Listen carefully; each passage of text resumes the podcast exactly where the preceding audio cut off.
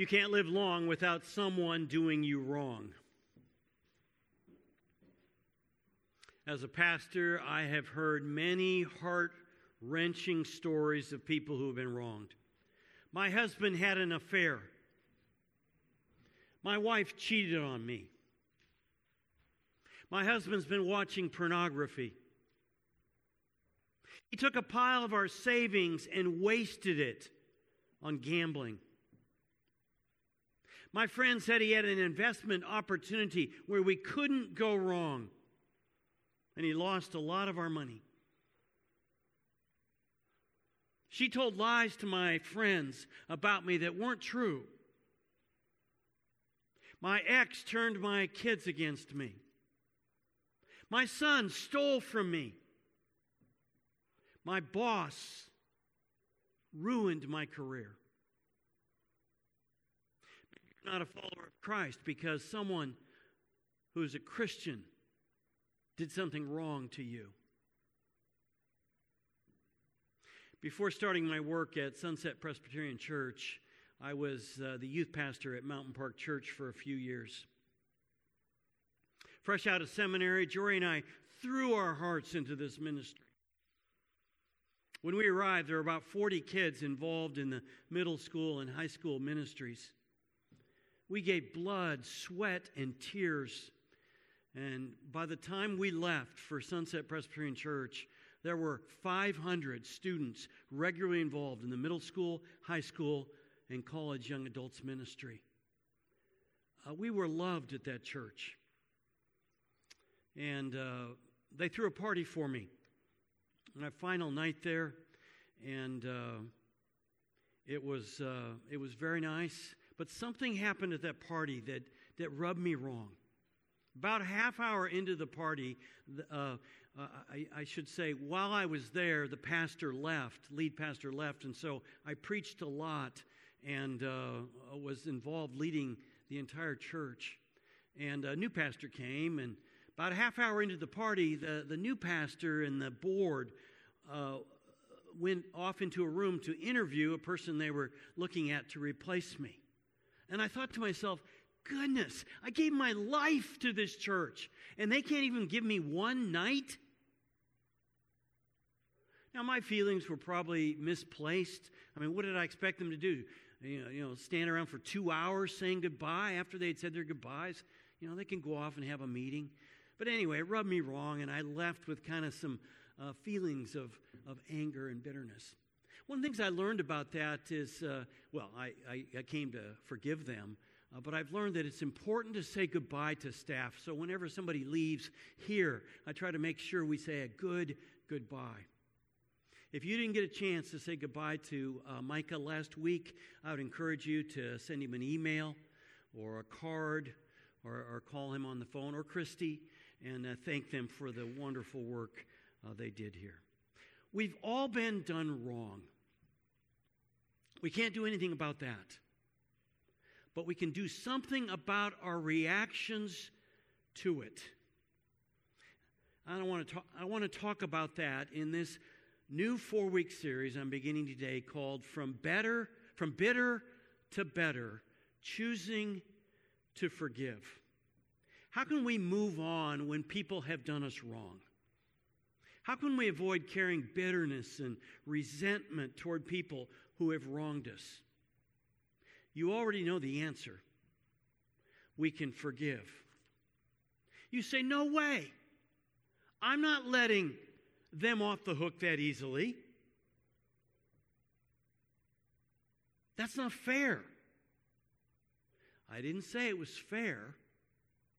But here's the main takeaway from my message today the only way you can move from bitter to better is by learning to forgive. Whether you're a teenager or you're in your 90s, you have to learn to forgive. The person we're going to look at in this series is the Old Testament character Joseph. If you've got your Bible, turn to Genesis 37. Uh, Joseph is a very important character in Genesis.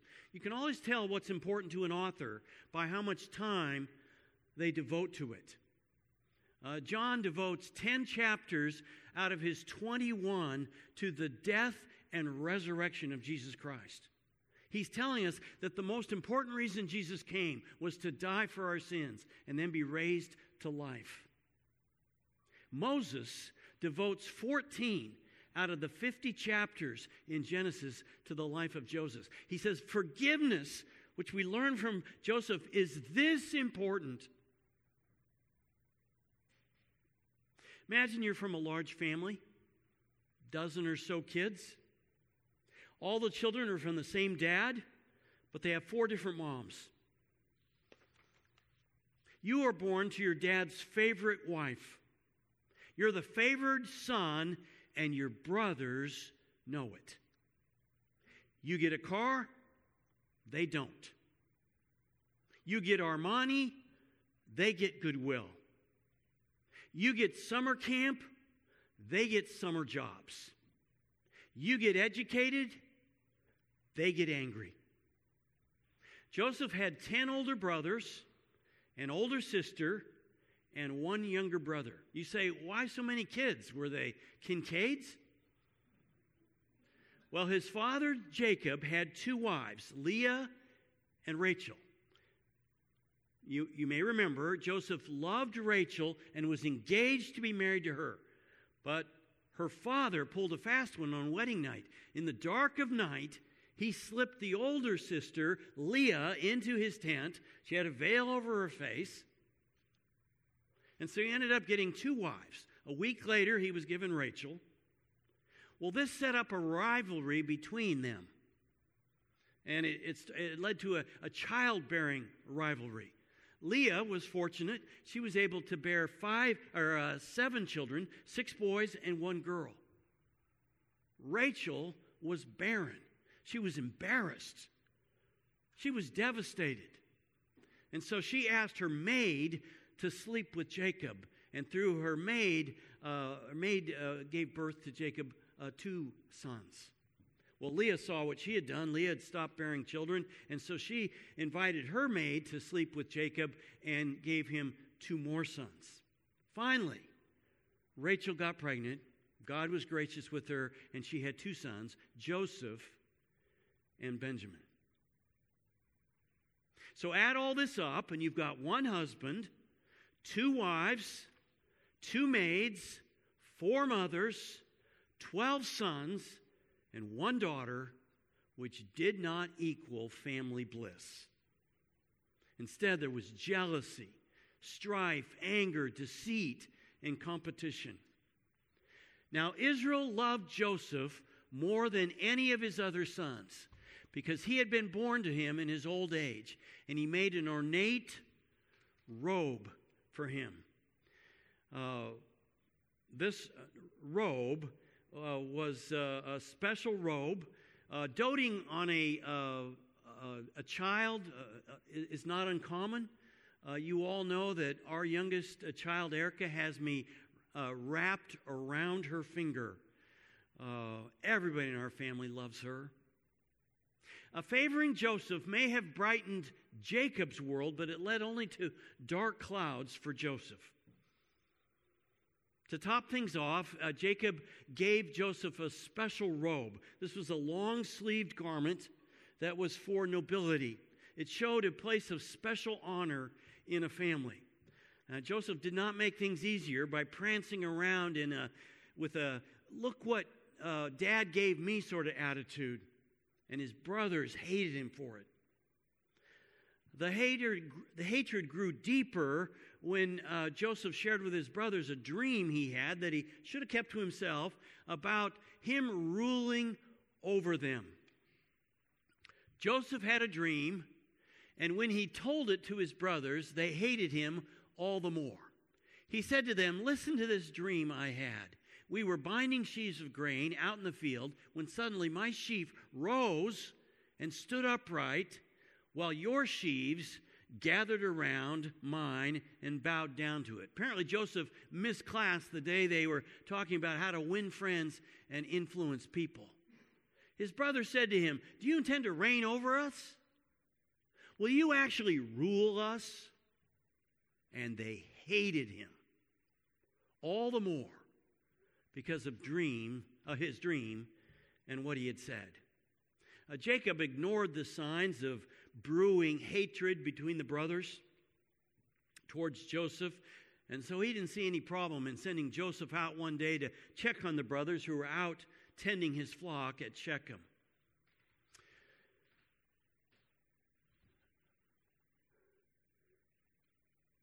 But they saw him in the distance, and before he reached them, they plotted to kill him.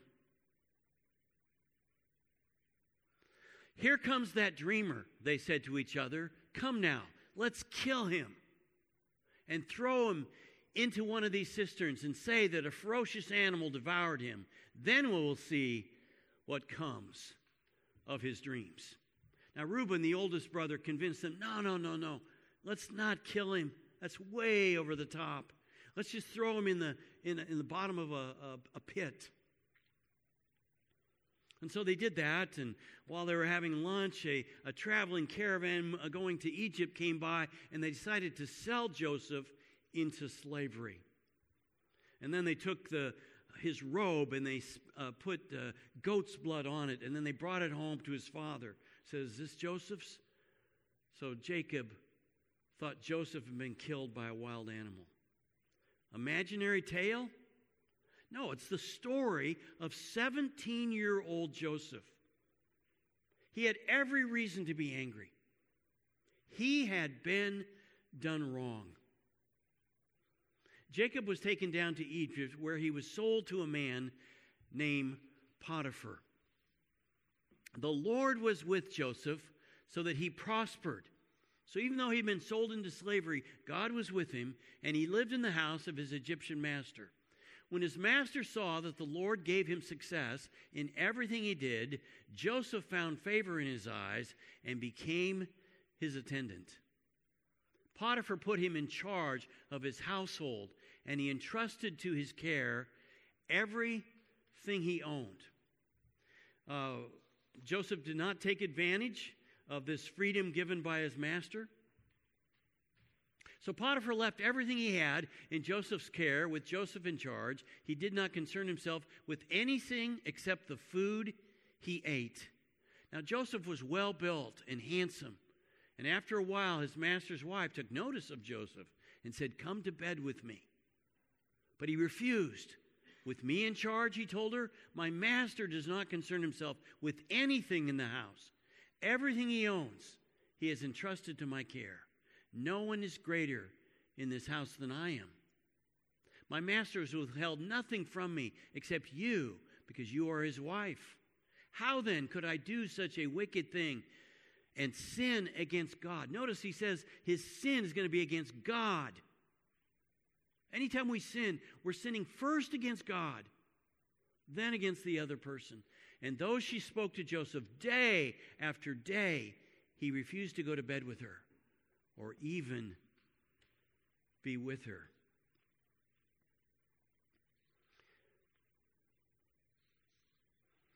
Uh, what's next? Uh, one day he went into the house to attend to his duties, and none of the household servants was inside. She caught him by his cloak and said, Come to bed with me. But he left his cloak in her hand and ran out of the house. Uh, when his wife, when the wife saw that her uh, Uh, attempts proved ineffective, she turned to revenge. She falsely accused Joseph of trying to sexually harass her and had him thrown in prison. So Joseph was stripped of his clothes and sold to a traveling caravan by his brothers, sold as a slave in Egypt, falsely accused of sexual harassment by Potiphar's wife, and thrown into prison without a trial. If anyone had been done wrong and had a right to hold a grudge, it was Joseph. Yet, as we will see, Joseph did not allow a root of bitterness to gain a foothold in his life. Think what would have happened if Joseph had chosen to become bitter. What happens when you allow yourself to become filled with resentment? At least four things are likely to happen. One, you try to win an apology. You've been done, done wrong. You try to get the person to, to say they're sorry. You try to get them to admit that they were wrong and to ask you to forgive them. If that happens, you can move on. Our son Joel was ranked in the top 50 in the nation in tennis uh, from almost every month from when he was 12 to 18, graduated from high school. It was kind of fun to go to tournaments with him. He was practically always seeded, one of the top 32 players in the tournament. Um, and uh, his junior year, we sent him to a tennis academy in Texas.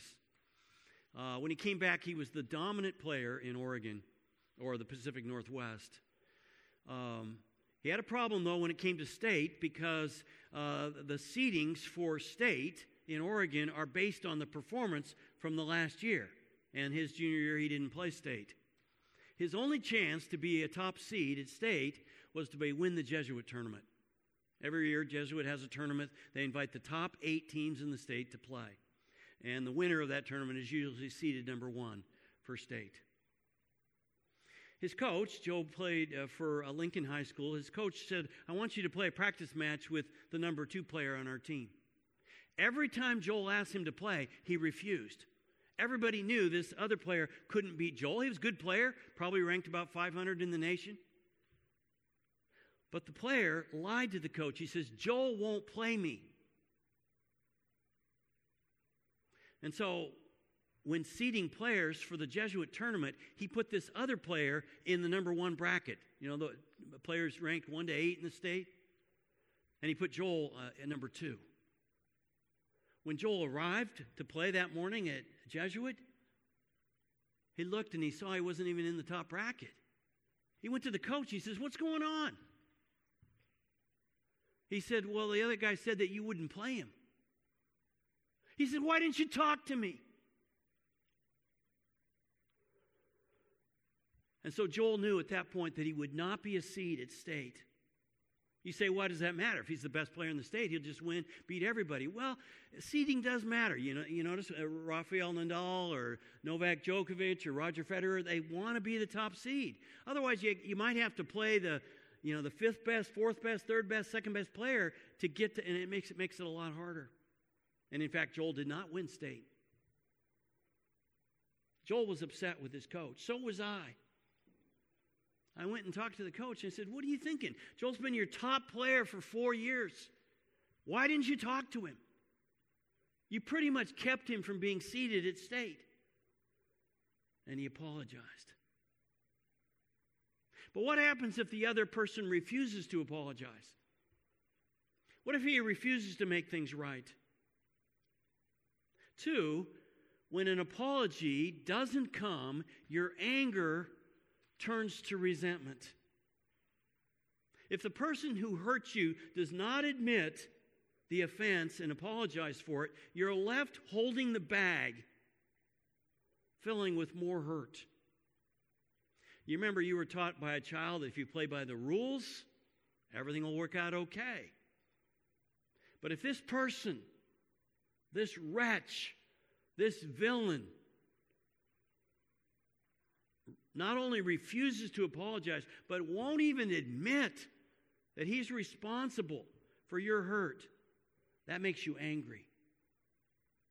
And you're left feeling a little more resentful.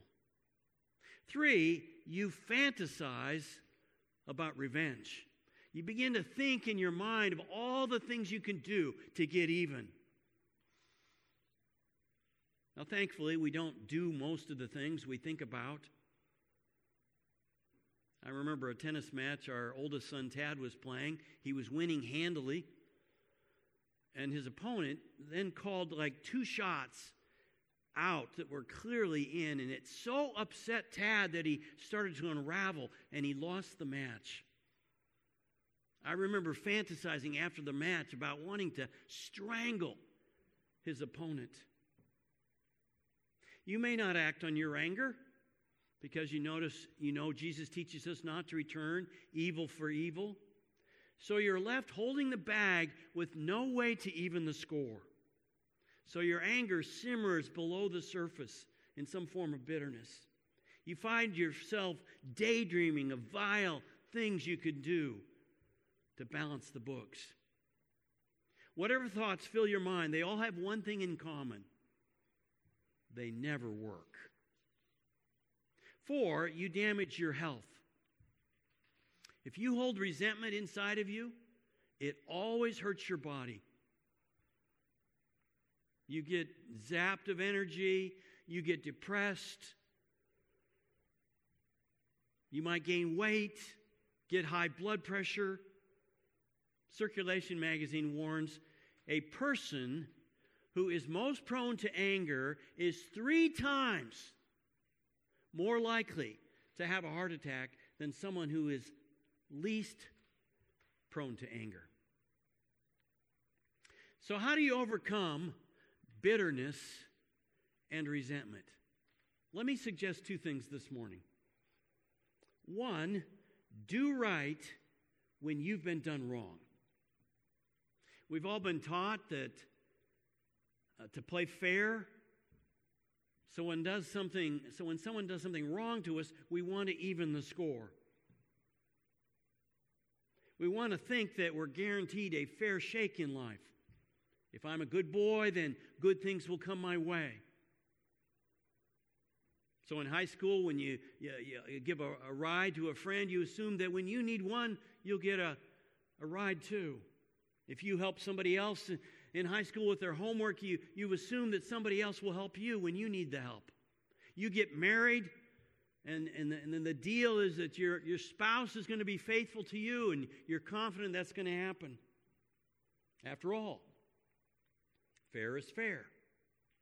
Yet it is exactly this belief that causes us so much heartache and makes forgiveness so hard.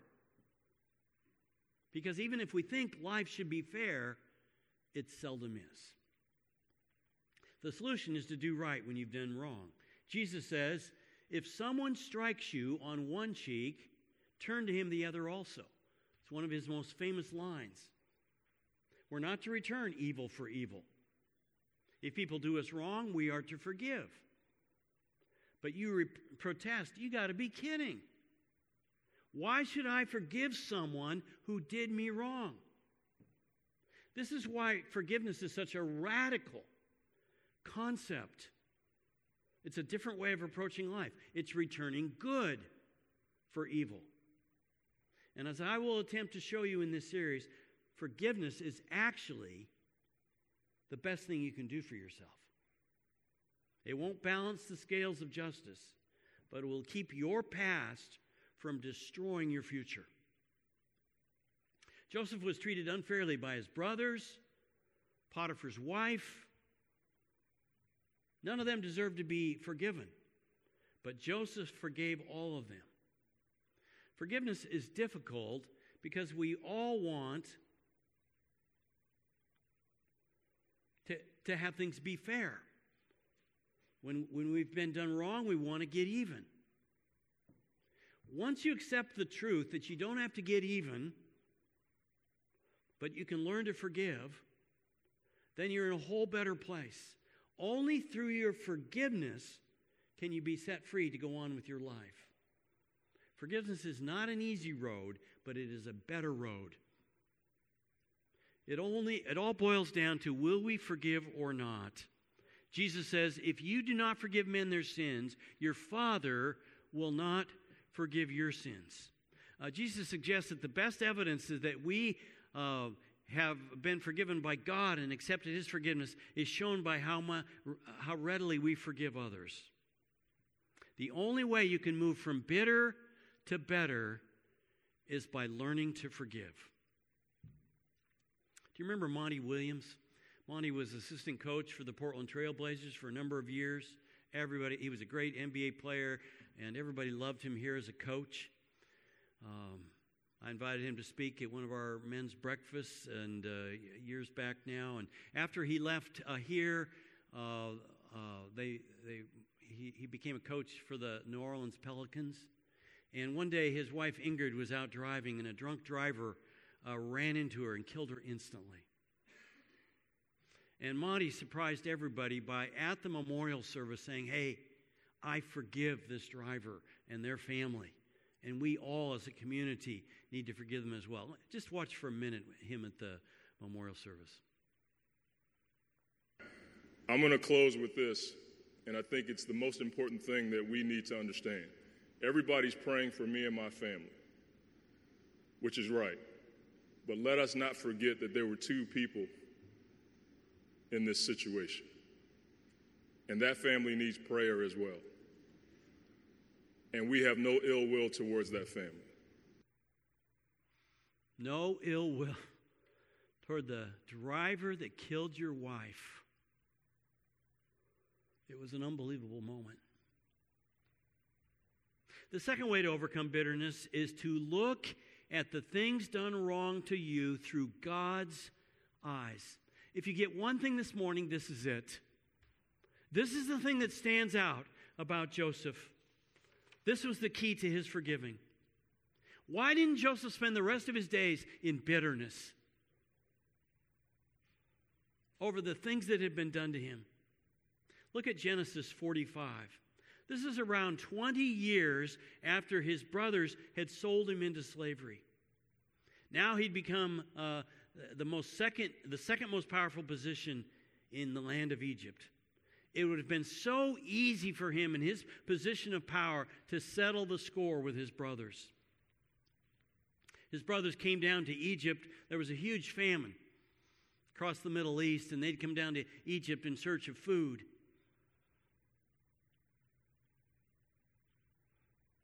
And now they don't recognize who he is. He's in the, you know, Pharaoh's garb, and, uh, but he knows that he knows these are his brothers. So look at what he says to his brothers Come close to me. When they had done so, he said, I am your brother Joseph. They're shocked. They thought he was dead, or they didn't know where he was. They didn't recognize him. The one you sold into Egypt. And now, do not be distressed do not be angry with yourselves for selling me here, because it was to save lives that God sent me ahead of you. He says, This was God's doing. God was behind this whole thing. For two years now, there has been famine in the land. I remember uh, when this happened, uh, Joseph had a dream, and, and, uh, and Pharaoh put him in charge that there was going to be seven years of, of plenty. And so they stored up all this grain in Egypt. So nations from all around ended up coming to Egypt. So there's been famine for two years, and for the next five years, there will be no plowing and reaping. But God, he gives God credit for what happened to him sent me ahead of you to preserve for you a remnant on earth and to save your lives by a great deliverance. God couldn't save the, all of the, the family, Jacob's family's lives with Joseph in Canaan. He had to have him sold into Egypt. God couldn't save their family from Potiphar's house. He had to be sent into prison and from there moved up into Pharaoh's house. They had done wrong to Joseph. He could have been bitter.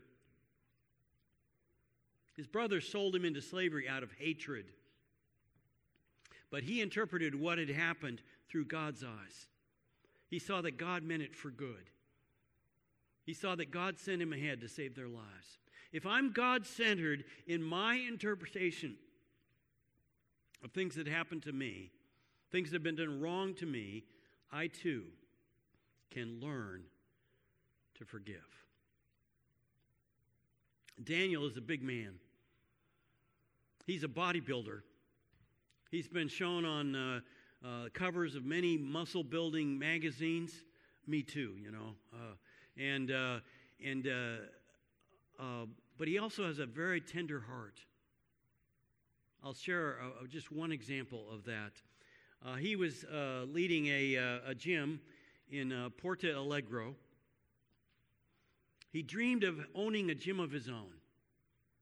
And he finally got the chance when the bank said, We'll loan you money if you find someone to co sign. And his brother agreed to co sign. So they did all the paperwork, and it was finally finished. And the, uh, the, the bank called and said, Hey, Daniel, you can come down and pick up your check.